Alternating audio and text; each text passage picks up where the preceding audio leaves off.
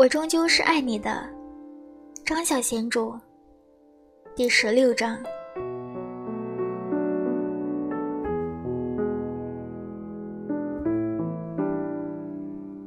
西西坐起身来，两只脚合拢，双手伸向前面，抓住了脚趾。她好奇地望着男人。他30来岁，穿着白色的短袖，还有宽松的及膝的运动服，有一个宽肩膀，眼睛灿烂地笑着，脸朝他们站在的教室前方。从今天开始，我会暂时代替妮娜，她用清朗的声音向大家宣布。她发觉她身上有一种很特别的气质。这时明明已经是下午了，她却仿佛像是刚刚从清晨林中散步回来一样，身上带着一身朝阳。她的皮肤上也许还留着树叶和露水的味道。后来有一天上完课，她卷起垫子站了起来，蒸炉走过来问他：“你是不是有跳舞的底子？你的身体很柔软。”他抬起眼睛看着他，耸了耸肩答道：“我的舞跳得不好，但是你的瑜伽做得很好，你有天分。”他脸红了，说道：“哪里是？”妮娜说做瑜伽的时候要排除脑海中的一切杂念，但是我根本做不到。她不以为然地说：“为什么要做得到？”她惊讶地看着他，他的眼睛清澈如水。“你坐下来。”正如吩咐他，他只好重新放下垫子，坐到地板上，两个脚掌合拢，双手习惯性地往前伸，抓住了10个脚趾头。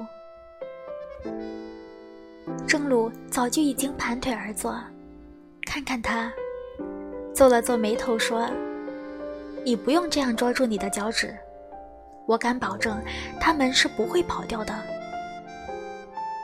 他笑了，学他那样松开手，手心朝上，搁在两边的膝盖上，大拇指跟食指圈起来。他笑了笑说：“我也有很多杂念，不过假如你真的想要心无杂念，试着跟我做。”他说完微微地张开嘴，从身体上发出一个单调的音节，嗡。他停下来说：“这是一个梵音。”他说完闭着眼睛吸一口气，继续念叨：“嗡。”他紧闭着双眼跟着念：“嗡。”他偷偷地睁开一只眼睛看着他，他合上眼睛，柔软的头发呈深棕色。他闭上眼，继续嗡，无暇思想。他终于停了下来，张开了眼睛，问他：“是不是好了点？有什么感觉呢？”西西回答道：“我觉得自己像是一只蚊子。”他说：“是一只心无杂念的蚊子。”那天他们一起吃饭，他吃肉，他吃素，他喝桃子味的伏特加，他喝气泡矿泉水。郑鲁曾经在纽约华尔街上班，然后放弃了一切，跟随着多位瑜伽大师学习。回来香港之后，开了这一家瑜伽俱乐部。他单身独居，处女座，喜欢大自然。他有几个志同道合的朋友，其中一个男的大学毕业之后跑去当农夫，另一个女的拥有一家香薰治疗所。他们都是热爱生命的人，这些人他都在郑鲁家见过。那位香薰治疗所的主人问他住在哪儿，他回答道：兔子旅馆。郑鲁住在郊外山腰一栋有着3面落地玻璃的大屋里，喜喜称那个地方叫做恐怖屋。屋里面养着6只不住笼子、胖得像鸡的彩色鹦鹉，在客厅里自由地飞翔散步。它们一见到郑鲁回来，都会扑到他身上，撒娇似的喊：郑鲁，郑鲁。屋里还有一条爱睡沙发的黄蜥蜴，还有一条爱盘踞在客厅那尊巨型的佛像头顶上的绿蜥蜴，它的名字叫做无花。鸟常常飞来，在院子里栖息。夜里林中不时传来猫头鹰咕咕的叫声。一天晚上，喜喜站在客厅里那扇落地玻璃前面，看着屋外的树林。雾深了，夜色迷茫，这附近几乎没有什么可以躲藏的地方。林克啊，他躲在什么地方呢？他一步一步地沿着窗边走，眼睛搜索着他的踪影。这一刻，只有他看得见他，而他看不见他。他会不会躲在外面台阶的柱子后面？他拿起郑鲁那个用来观赏鸟的望远镜，看向屋外。郑鲁这时走到他身边说：晚上看不到鸟。他回答：我看猫头鹰啊。猫头鹰很少会让人看到的，它们都会躲起来。那我看他们怎么躲。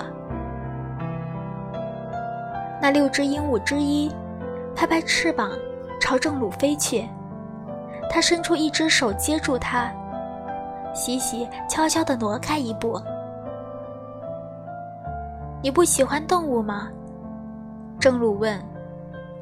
他拿开望远镜说道：我喜欢啊，我一直想养一只猫，每天晚上用一根绳子牵着它出去散步。郑鲁咯咯地笑了出来。只有人遛狗，哪有人遛猫啊？他撅撅嘴说：那我找一只喜欢被人遛的猫。郑鲁忽然之间拱起了2个肩膀，用手势示意他别说话。外面有人，他低声说道。他说完放开了手上的鹦鹉，拿起了一根棍子冲向屋外。他转身直直地望着外面的院子，院子里的灯纷纷亮了，他心里扑通地跳着，重新拿起了望远镜。他看到了一条人影迅速地翻过墙头。快跑吧，林克。随后郑鲁回来了，他颤着声音问道：外面有人吗？他丢下了那根棍子，可能是野猪吧。他抱着他，安慰他说：不用怕。喜喜松了一口气。9点钟，郑鲁开车送他回旅店。他10点钟回家，上床睡觉。喜喜12点钟坐在酒吧里喝着他桃子味的伏特加。林克早已经坐在吧台上做数独。这天晚上他喝了半杯白兰地，那苦涩的模样，好像他喝的是醋。